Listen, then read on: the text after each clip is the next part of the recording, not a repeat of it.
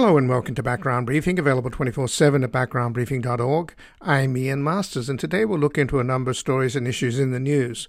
We'll begin with the latest alarming report from Oxfam released as the Davos World Economic Forum of Billionaires gets underway, which finds the richest 1% of the world's people amassed two thirds of the world's new wealth created in the last two years.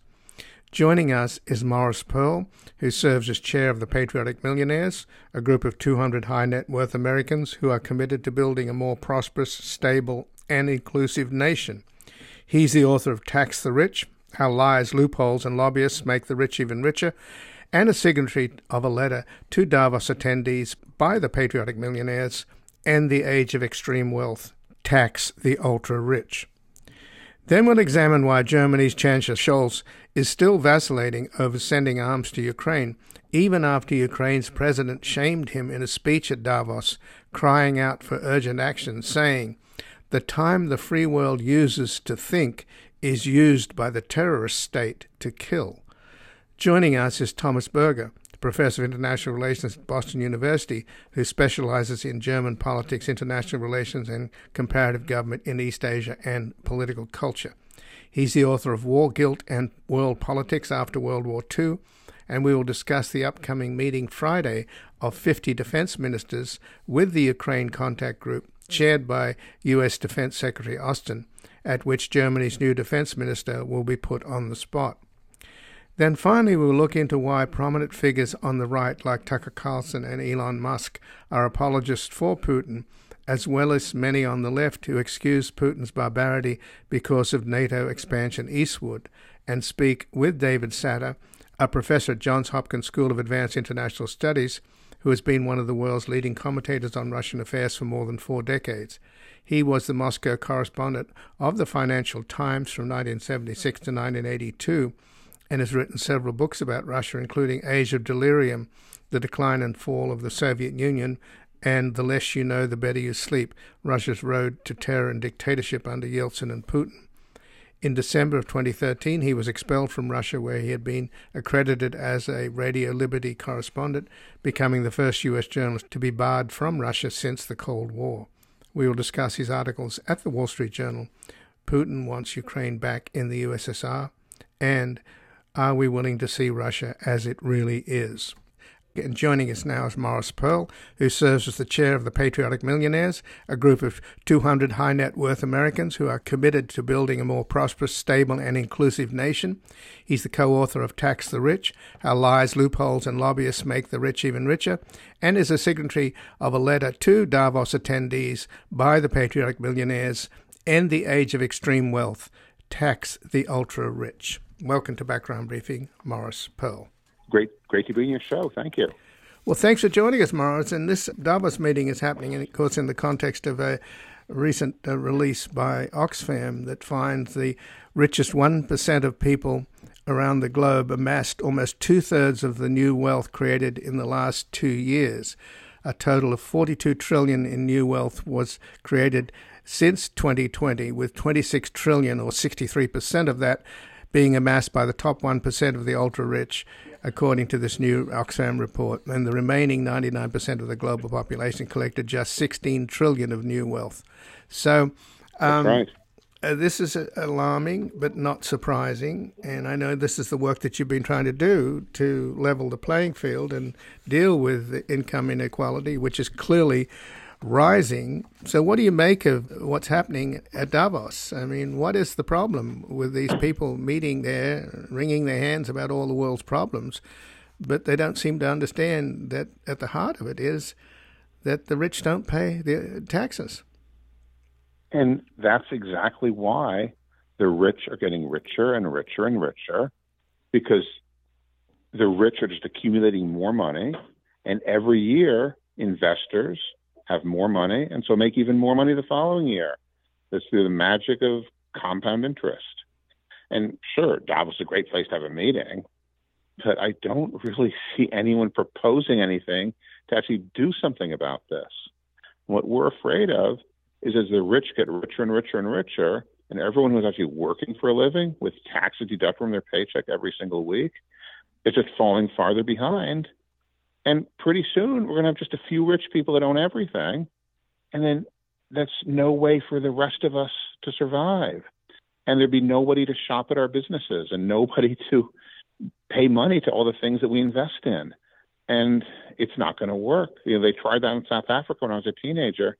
It did not end well for the rich people. So you have a representative, right, Phil White from the Patriotic Millionaires at Davos? Yes, yeah, one of our members. And there's also Marlene Engelhorn of Tax Me Now, who's a millionaire and a signatory to the letter.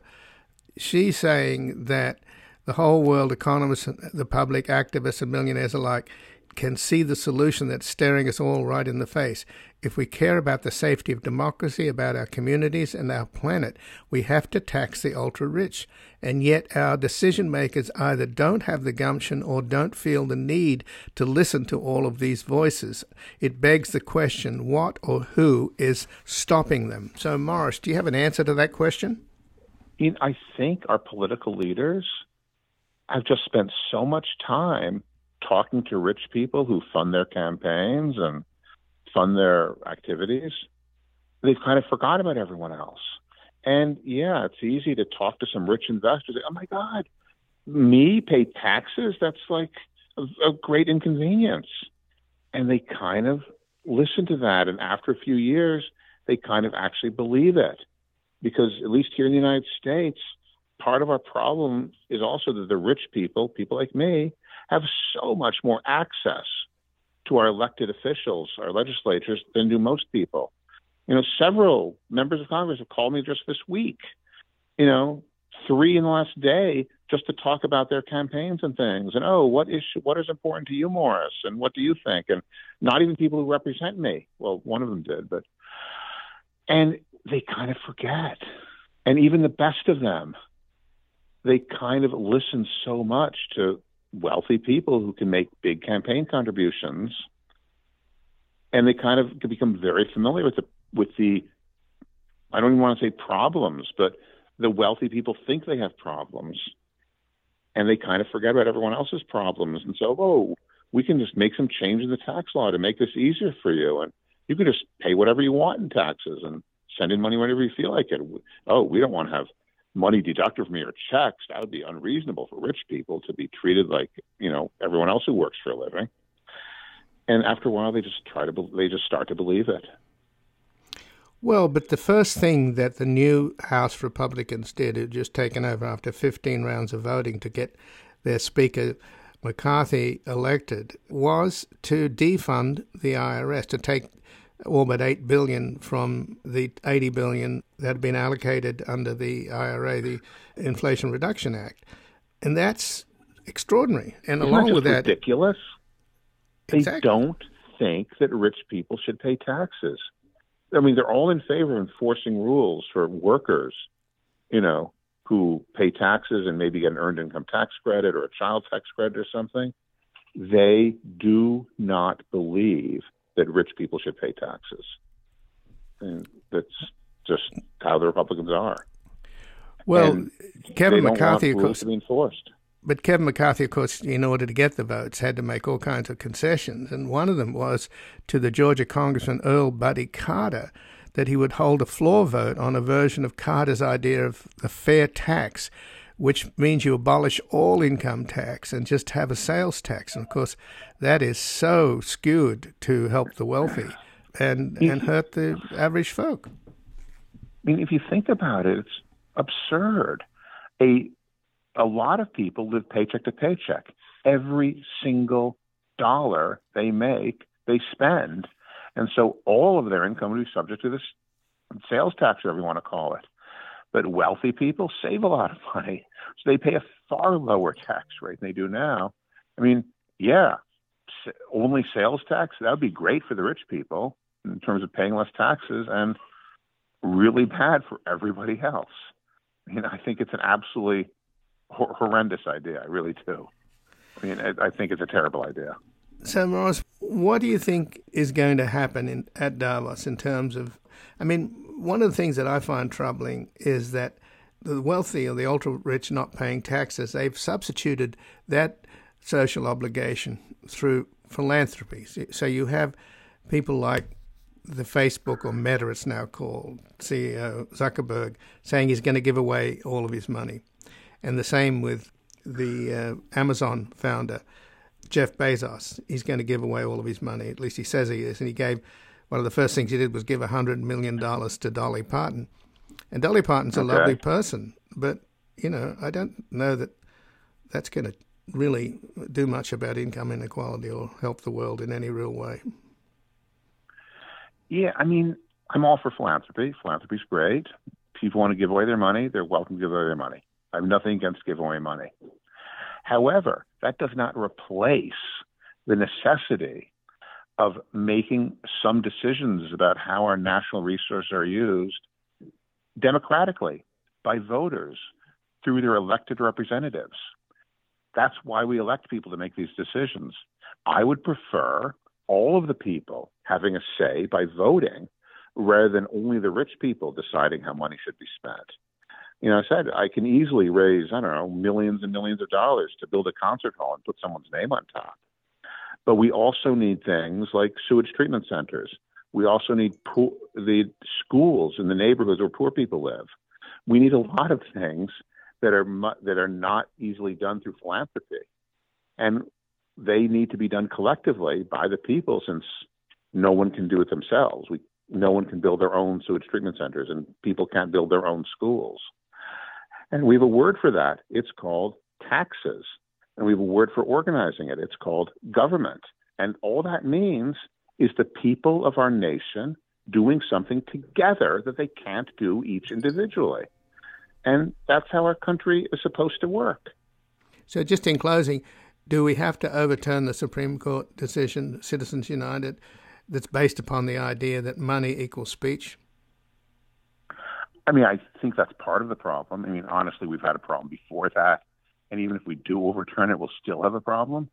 But yeah, I think that it's a major problem that rich people are allowed to spend essentially unlimited amounts of money on politics because you get such a return from it. Spending a few million dollars can change the course of our nation and make hundreds of millions of dollars for the people who've made those investments.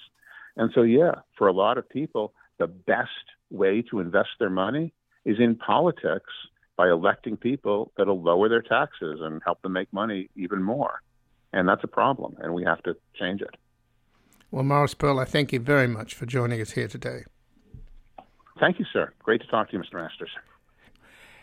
And again, I've been speaking with Morris Pearl, who serves as chair of the Patriotic Millionaires, a group of 200 high net worth Americans who are committed to building a more prosperous, stable, and inclusive nation. He's the co author of Tax the Rich How Lies, Loopholes, and Lobbyists Made the Rich Even Richer, and is the signatory of a letter to Davos attendees by the Patriotic Millionaires End the Age of Extreme Wealth, Tax the Ultra Rich.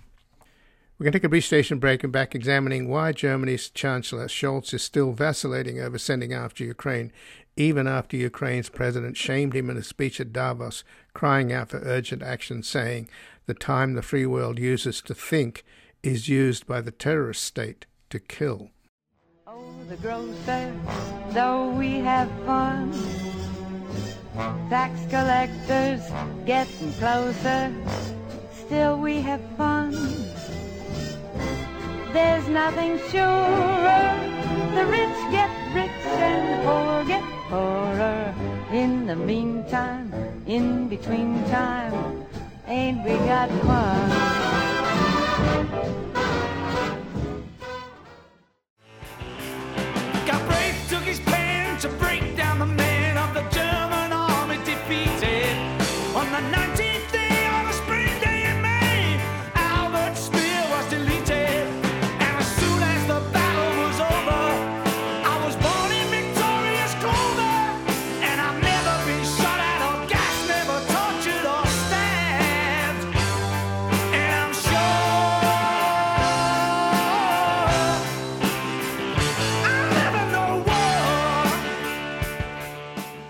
Welcome back. I'm Ian Masters, and this is Background Briefing, available 24 7 at backgroundbriefing.org.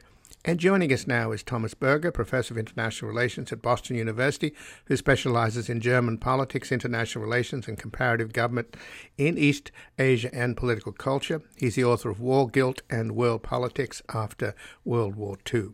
Welcome to Background Briefing, Thomas Berger. Glad to be with you. So, Thomas, is the residue of war guilt still afflicting Olaf Scholz, the German Chancellor? I mean, he is prevaricating over the delivery of these Leopard 2 tanks to Ukraine. And he was at the Davos summit today where he's asked about why the hesitancy. And then shortly thereafter, uh, Ukraine's President Zelensky made a passionate speech at Davos saying the world must not hesitate to help his country because he knows that the Russians are preparing a massive offensive in the spring and that'll be make or break for the survival of his country. So, what's going on with Scholz? I mean, why does he have this appearance of being somewhat like Hamlet?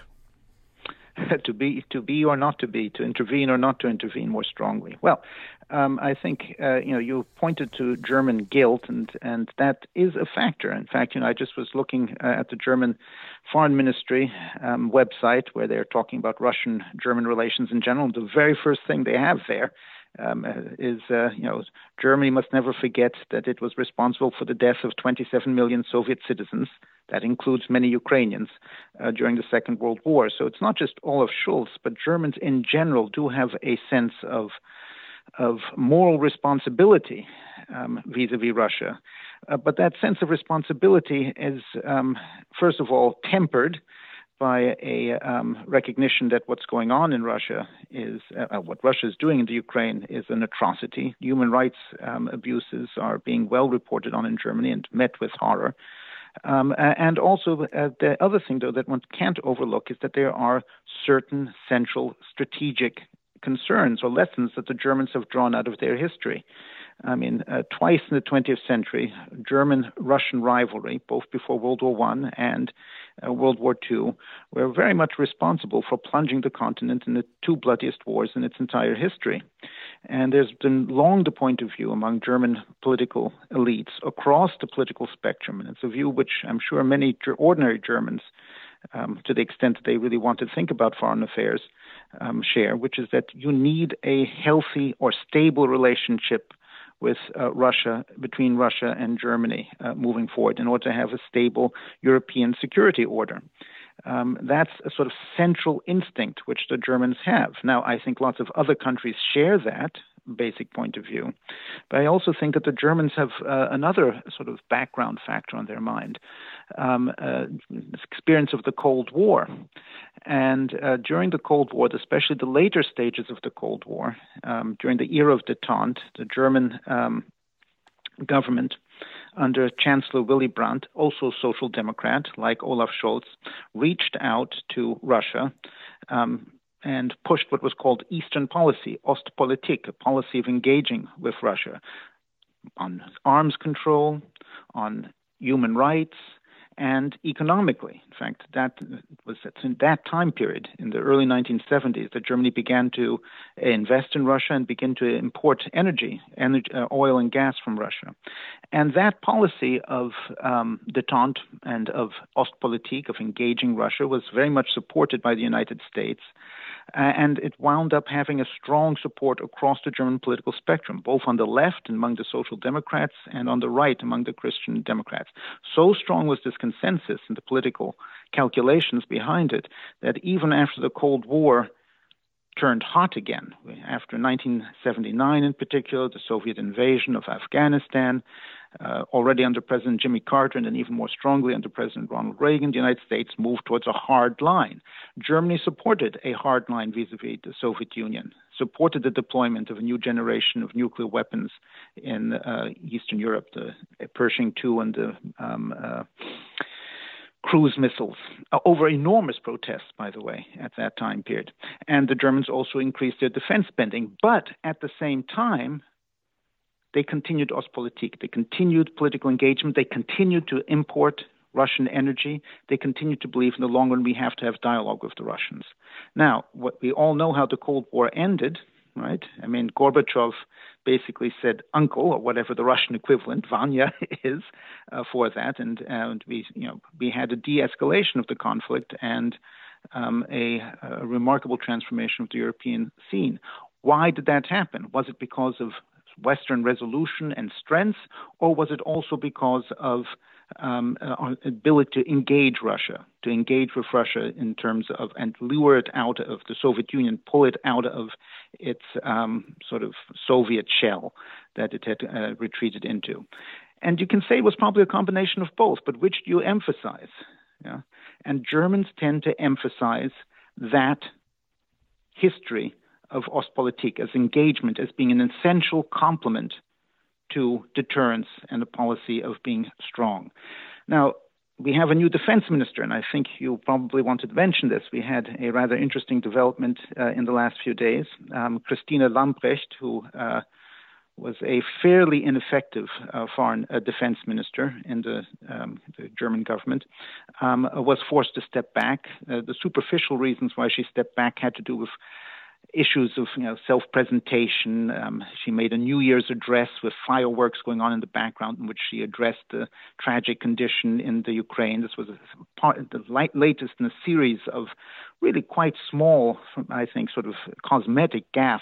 But really, what's underlying it was the sense that we need to have somebody who's going to be stronger in the office of uh, defense minister. They picked a um, a politician, a seasoned veteran um, Boris Pistorius uh, to be the new um, defense minister. Uh, Pistorius has up to now actually had very little to do with defense. He's um, He's uh, his main focus is on internal politics, immigration, police matters, internal security, not so much uh, this issue. But I think Scholz wanted to have a competent, reliable figure uh, at the helm. Now, Pistorius himself very much reflects the evolution of recent evolution of German thinking. Uh, it wasn't just a few years ago. You know, he was uh, talking in 2018 about the importance of continuing to engage Russia. Um, uh, even though we, you know, after the Russian invasion in 2014 of eastern Ukraine, when the Russians supported independence forces, they annexed and directly invaded Crimea. There was quite a debate about how should one balance right? Engagement and deterrence vis-a-vis the Soviet, uh, vis-a-vis Russia uh, then. And uh, the new defense minister, was actually more on the side of engagement. And he also, in the interviews um, at that time, directly referred back to Willy Brandt and the politic of Ostpolitik and saying how important it is to continue to engage Russia. Wandel durch Handel, or actually the original phrase was Wandel durch Annäherung, that is, try to promote change in Russia in the Soviet Union by getting closer to it. Now, after the latest developments in uh, February last year with the Soviet uh, with the Russian invasion of Ukraine, there has been a sharp shift in German policy, and Pistorius has followed it. That is, he said we have to now support Ukraine, we have to support Ukrainian ability to defend themselves, to push back against the Soviet invasion. And he's been giving every signal that he now supports what's called the Zeitenwende, the sort of watershed in German thinking about uh, security and, and, turning and point. foreign policy. Right. Yeah, turning point, exactly. Watershed or turning point. But mm-hmm. the reality is that still, and if you read carefully between the lines, what Scholz is saying, what Pistorius is saying, what other German political leaders are saying, is that at the end of the day, there's going to have to be some kind of negotiated settlement. At this, between Ukraine and Russia, between the West and Russia and its supporters uh, on the sort of more global stage. And that uh, settlement, it's pre- premature to think about it or talk about it openly, but we have to think about it. Sure. I think that's what's very much on Scholz's mind. That's what's on Pistorius's mind. Um, and uh, uh they have a uh, they are thinking about how do we that is the West, but also mm-hmm. Germany within the West. How does Germany now help Ukraine right. deal with this war of aggression. There's a kind of fine balance that has to be struck.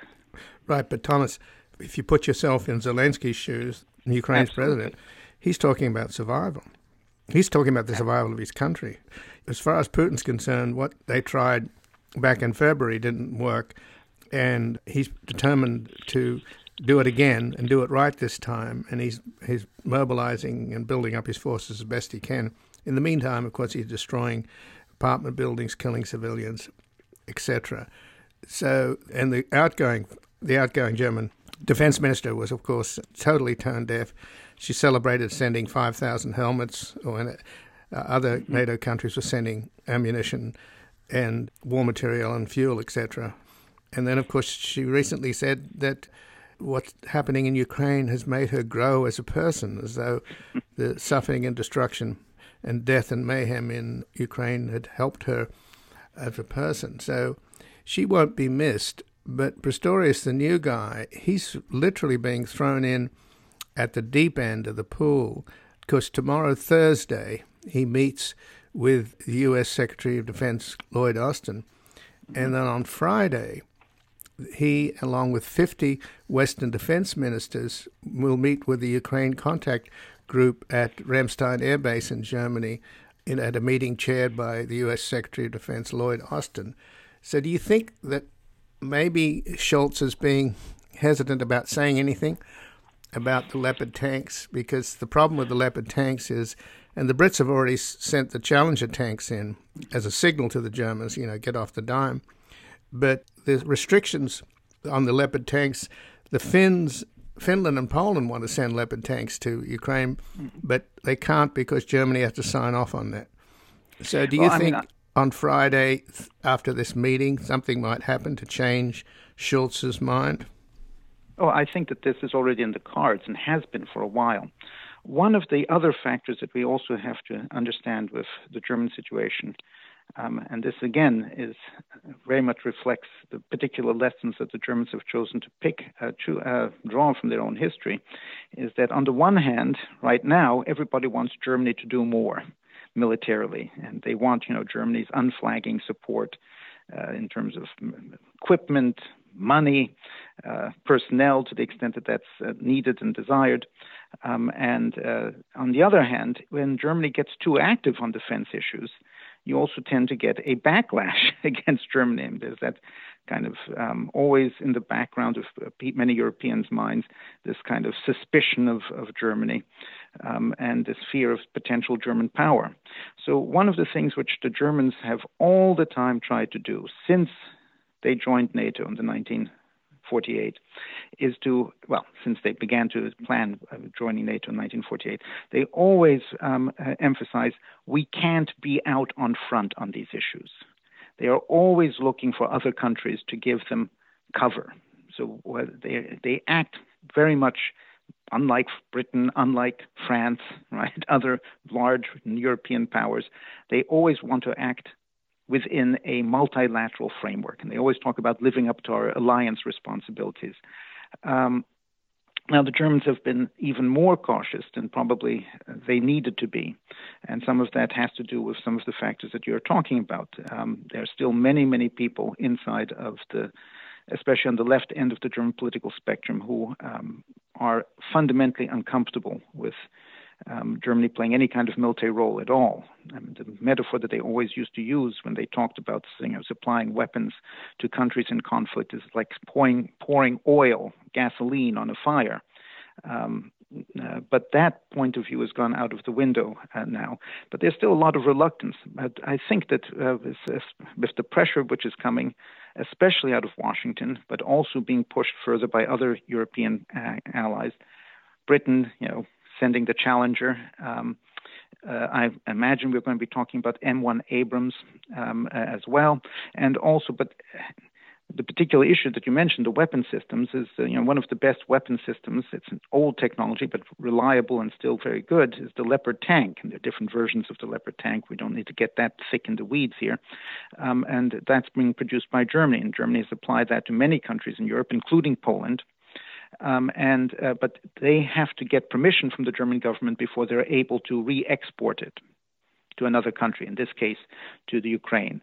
Uh, the Polish government, um, what was his name, uh, Mateusz uh, Morawiecki, um, uh, last week was trying to force the German hand, saying that they have um, a stock of older leopards that they want to supply to uh, the Ukraine, and the Germans were dragging their feet. I imagine there's going to be some kind of action. They're going to probably at least give permission uh, to the to other European countries, beginning with um, uh, Poland, to export the leopards to Ukraine. I think the, already the next issue is clearly um, you know beyond. So I think this is going to be a done deal is my guess. The only question is how far are the Germans going to go in terms of supplying the Leopard? German defense industry um, uh, representatives are already saying yes, we can produce more leopards. There's a whole kind of debate about do we have do they have enough leopards in stock to meet their own you know, self-defense needs and live up to their responsibilities of the German military, the Bundeswehr. Um, uh, but I think already, you know, I think that they're moving in that direction uh, the Germans are moving incredibly slowly because the bureaucracy inside of the um, the German Defense Ministry, especially the procurement uh, system, has been really uh, it's scandalously uh, ineffective for for years. But the next question, of course, is what Ukrainians also need is air defense and um, uh, we're talking about Patriot missiles, we're talking about uh, electronic warfare, we're talking about potentially supplying older um, fighter planes to the Ukraine to fight against the Russian um, uh, air assault. And all of that will have to be somehow uh, done in a way that does not trigger the Russians from uh, using this as an excuse to escalate further. Uh, we also, are, I mean, we just had Lavrov make a speech in which he compared um, uh, the West is planning what the West is doing against uh, Russia is uh, the equivalent of the final solution, the annihilation of the Jews by Nazi Germany. Um, right. Uh, and all of these things, of course, in the Russian imaginary, in the Russian mind, this, you know, they're waging this war, ridiculous as it as seems to us, against Ukraine because they're fighting against neo against neo Nazis or persecuting ethnic Russians in the Ukraine. I mean, it's kind of insane with Vladimir Zelensky, who's you know himself Jewish right. and had family members. But well, that's that, what they've been arguing Germans at the UN, and etc. I mean, that's that's Putin. I don't know. I think he's got most of the Russian people in the propaganda bubble, unfortunately, believing that garbage. But those are the realities. But Thomas, we've pretty much run out of time. Um, okay, I'm sorry. No, um, no worries. Glad, but good I, to talk I, to you. It's good to uh, talk uh, to you, German... and, your bottom line is that you think after this Friday meeting things might change. I well, no. What I think is going to change is yes, the Germans are going to be um, you know, supplying, doing the next thing that's necessary. I am su- sure that down the line they're going to again elevate, right? What we're basically doing in the West is we're sort of doing a what is called salami tactics, you know, doing increasing bit by bit. I think the Biden administration used the metaphor of we're boiling the frog, mm-hmm. um, right? Bit by bit, with uh, to increase the pressure on Russia to make it more bloody without creating a escalation. And the German situations, they're going to do this, but they're going to continue to support as we move forward they're going to support us, but they're always going to be dragging our feet, their feet. So, um, yes, we're going to see more developments, uh, but a- again, uh, the sort of fundamental pattern that we've been seeing for the last year is the Germans are not going to be taking the lead. Well, Thomas Berger, I thank you again for joining us here today. Good to talk to you, as always, Ian. And again, I've been speaking with Thomas Berger, who's a professor of international relations at Boston University, who specializes in German politics, international relations, and comparative government in East Asia and political culture. And he's the author of War Guilt and World Politics after World War II. We can take a brief station break back looking into why prominent figures on the right, like Tucker Carlson and Elon Musk, are apologists for Putin, as well as many on the left who excuse Putin's barbarity because of NATO expansion eastward.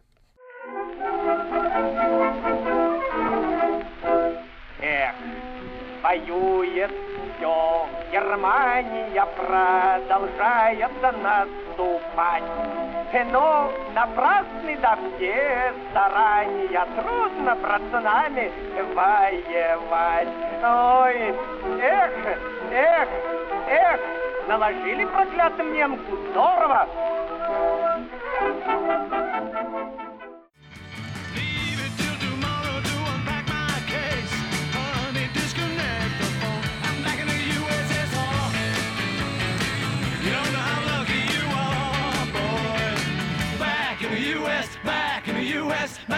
USSR.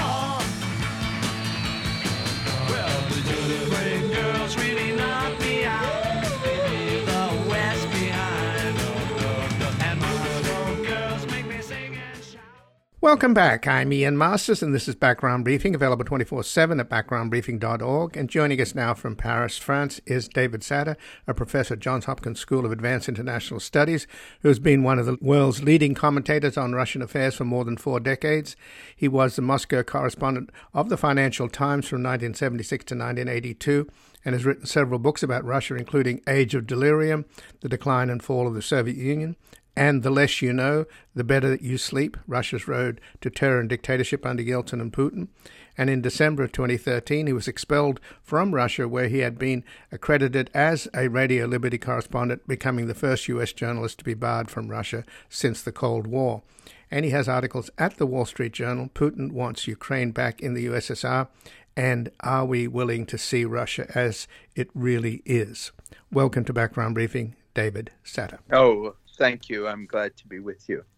Well, thanks for joining us, David. And I'm trying to figure out why there's a kind of pro Putin caucus in the House led by the Freedom Caucus and why you have prominent Fox News personalities, uh, the leading one being Tucker Carlson, who in many ways parrots Kremlin propaganda, and Elon Musk as well. So, since I'm my politics are more sympathetic to the left, I kind of understand what the left is about, even though I don't agree with uh, the idea that somehow America is to blame or NATO is to blame for what's happening in, in Ukraine because of NATO expansion. So, do you have any thoughts on either why the left and the right in this country, or some of the left and, and the far right in this country, support Putin? I do actually. Uh, I think the reason is because they're not looking at Putin uh, there, uh, and this has been a, a, given in America's relations uh, with Russia over the years, and it was true in the Soviet period as well. Uh, certain Americans uh, view Russia through the prism of U.S. political issues. And if they think that the other side takes one position, then they take the other. Uh, what's actually going on in Russia or uh, in the region is uh, secondary, to put it mildly. I don't think uh, either of the camps that you referred to have any deep knowledge of Russia, of the war, of the stakes, nor do they feel obliged to give it any any any serious thought, even you know supposing they would be capable of that. The uh, on the as far as Tucker Carlson is concerned, I ha- haven't had the pleasure of watching his broadcasts, but I hear hear about them, and uh, my assumption is that uh, this has been something of a success for President Biden. Uh, he has successfully supported Ukraine uh, with military assistance, and that's much to his credit. And since uh, uh, Tuck, Tucker is opposed to Biden, then he's opposed to uh, Biden's policy on Ukraine, and that means he's opposed to Ukraine. Uh, as for the, uh, left uh, wing opposition to the war, well, this is kind of a given, really, on the left side of the political spectrum that any military action undertaken by the United States has to be colonialist, aggressive, and unjustified. And I think that there too, we have the same syndrome involved, and that is the tendency to view the Russian situation uh, through the American, uh, through the prism of the American political situation, and uh, uh an unwillingness to really look at what's going on. And what explains support for Russia in the global south? Well, you know, Russia is a huge exporter of raw materials, and uh, very and it you know it, the I mean the global south the, the the very phrase the global south encompasses quite a lot, a lot of different countries, uh, many of which uh, don't play a big role in the global balance of power, many of which are focused on their own internal problems, of which they have many, and uh, in one way or another are dependent on their economic relations with Russia. I think to answer that question in any detail, we have to go country by country, which I assume we we we don't want to do at the present time. But uh, as you know, it the reality is that that the countries of the global south will not be decisive uh, in determining the outcome here uh, except insofar as they help keep Russia afloat economically. What's more important is whether Ukraine, for example, is going to get uh, offensive weaponry from the uh, NATO alliance, from the countries of the NATO alliance. That will be much more important in determining the outcome of this conflict. And we'll know more about that on Friday when the Ukraine contact group of 50 nations meets at Ramstein Air Force Base in Germany, along with Germany's new defense minister.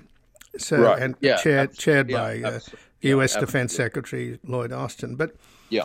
why is it then that the American left and the global South don't see Russia as a colonial power? The Soviet Union itself was a colonial power. In fact, Vladimir Lenin said that the proletariat has no fatherland, and that the Soviet Union was the Russian Empire uh, recreated on the basis of socialism. And then, if you add to that, after World War II, of course, you had uh, the addition of uh, the Warsaw Pact countries and the Baltic countries, where, which were clearly colonies. Well, occupied territory. Right. Yeah. Uh, I think that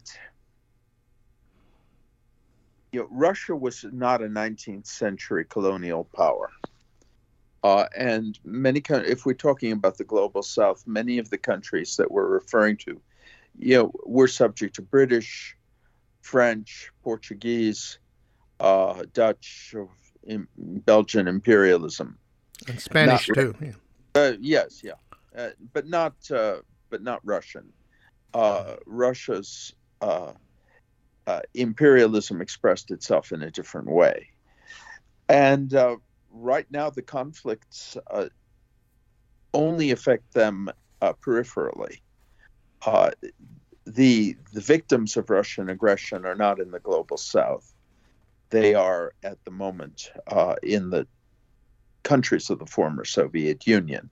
And so, I, I mean, without being, you know, deeply knowledgeable about the the global South, uh, I can I can presume that uh, many of those countries are not uh, fully engaged in the conflict and not uh, because it does it can it doesn't concern them directly. I mean, that would be that would be normal and uh, and almost to be expected. So let's turn to the central issue, I think. Um, Yeah. And particularly your piece at the Wall Street Journal Are we willing to see Russia as it really is? And you have been long reporting on what happened in 1999 and when apartment buildings were blown up in Moscow and then later in Ryazan in the south, Yeah, where FSB officers were caught with explosives, which is about as brazen as it gets.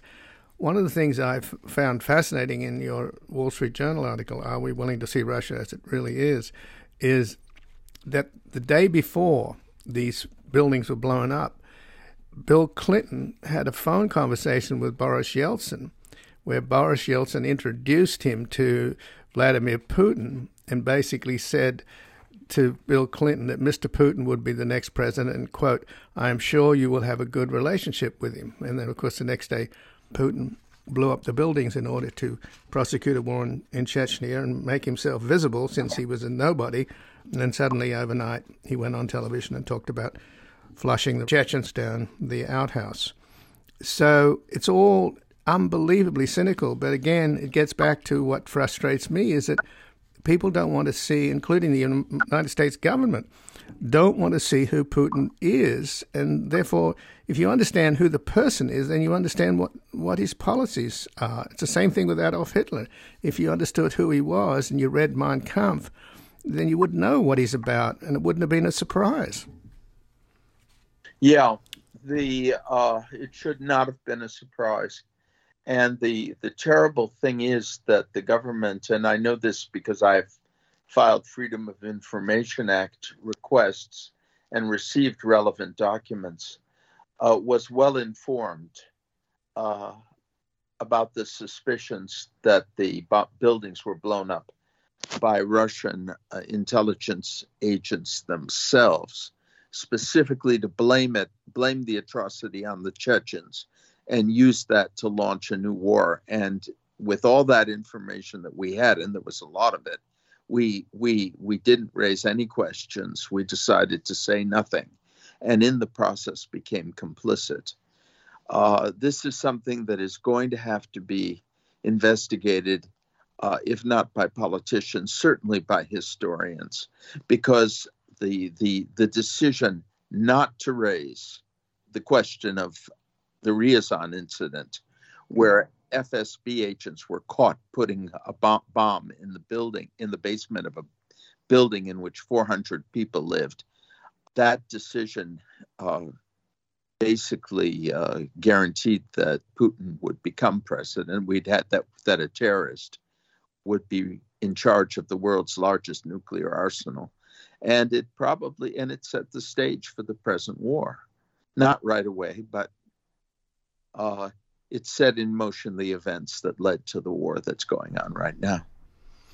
And of course, 300 plus Russians were killed in those bombings. But is it the ascension of Putin? Was that a continuum? Because my understanding is that the KGB ran the country behind the scenes, particularly Andropov did when during the Brezhnev period of stagnation, and you had this brief interregnum with Boris Yeltsin, and then Putin came back, and now the security services, are, along with criminals, are, which are kind of interchangeable, are in control of Russia totally. I mean, every Russian business has an FSB officer sitting outside the CEO's office uh, with a gun and a badge?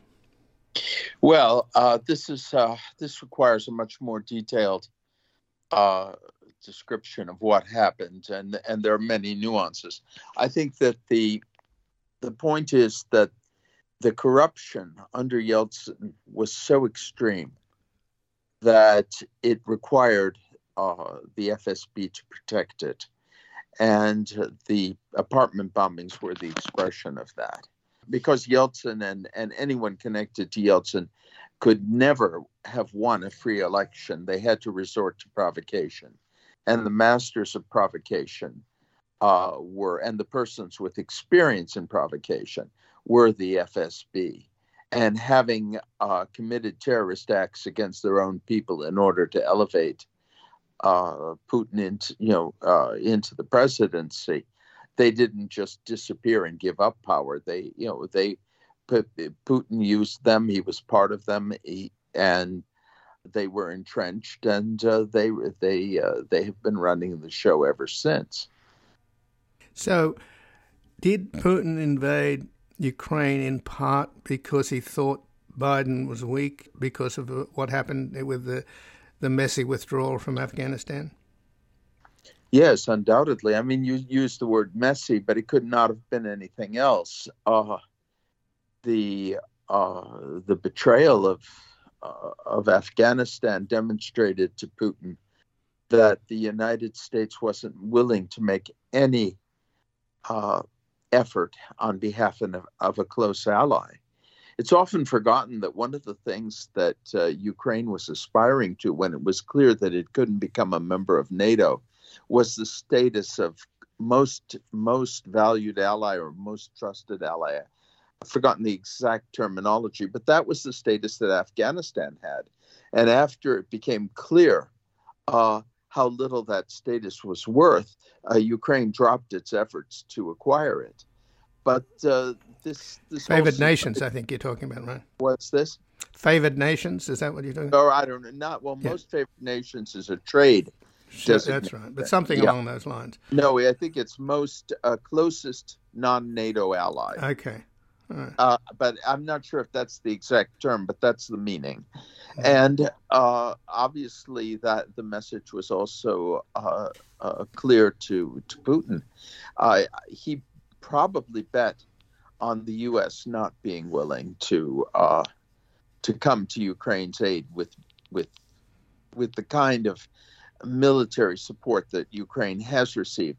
And there there's justification for that because President Biden, when he was vice president, when he served in the uh, Obama administration, was an outspoken opponent of providing Javelin uh, anti tank uh, weapons to uh, to Ukraine at a time when Ukraine was fighting a war in eastern Ukraine with uh, Russian proxies and and with regular Russian troops, which intervened periodically. Sure. So, yeah. so uh, so they had so so Putin had, and uh, he had reason to believe that the West was weak, and of course they're also very following very closely. Uh, and this is important to bear in mind the internal political animosity in the U.S., the kind of atmosphere of hatred, the concentration on local, on internal issues, racial, gender, and uh, other types of uh, of conflicts.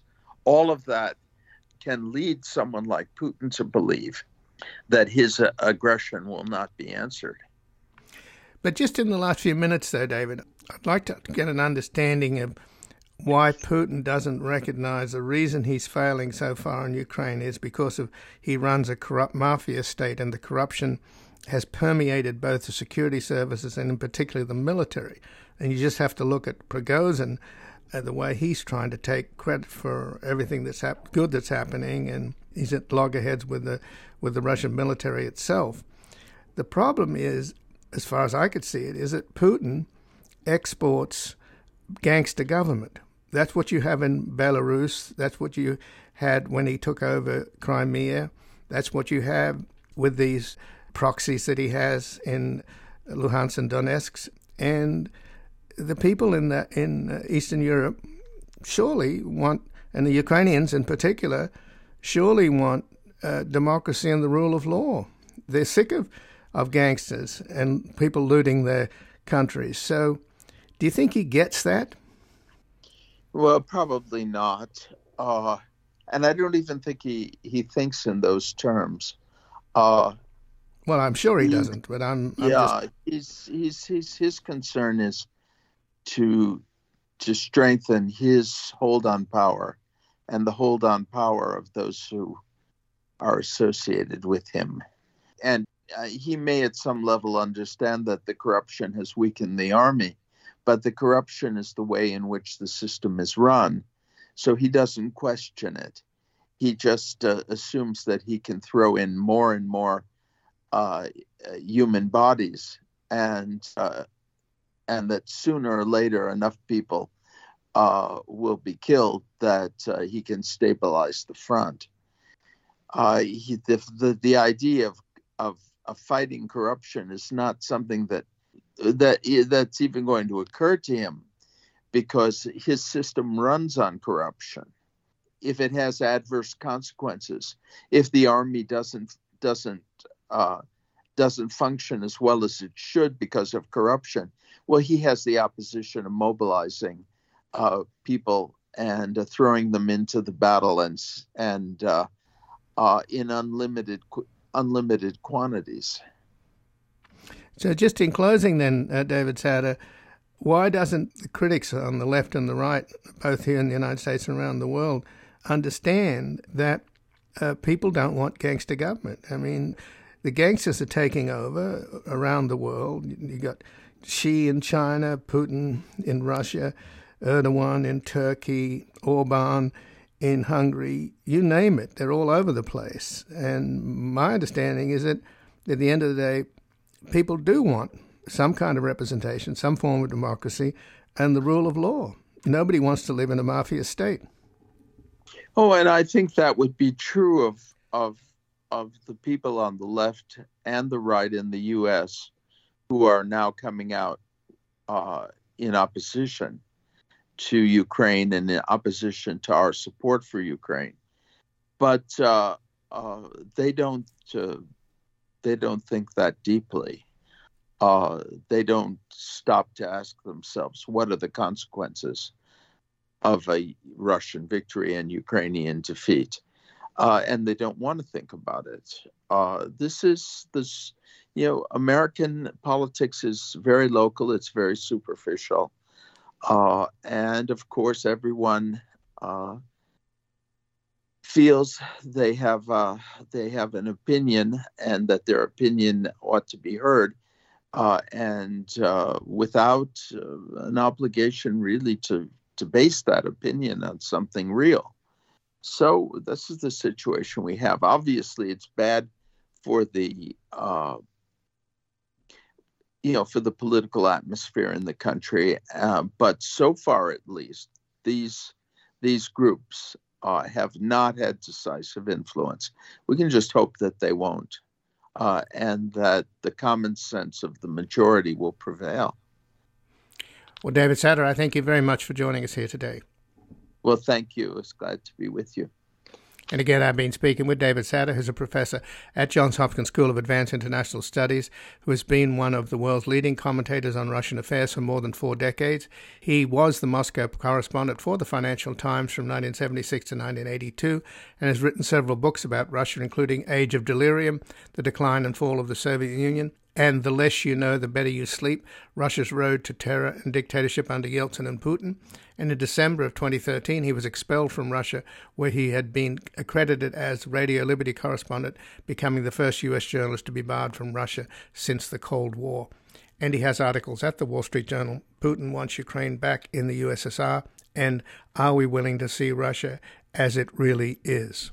This has been Background Briefing. I'm Ian Masters. I'd like to thank producer Graham Fitzgibbon, and this program is available for podcasting at backgroundbriefing.org, where you can sign up for our email updates as well as subscribe wherever you get your podcasts. If you like this program, you can help us reach more listeners by taking a moment to rate and review us on iTunes, Google Play, iHeartRadio, or wherever you get your podcasts. And please do share the program with friends and family and colleagues on Twitter and Facebook.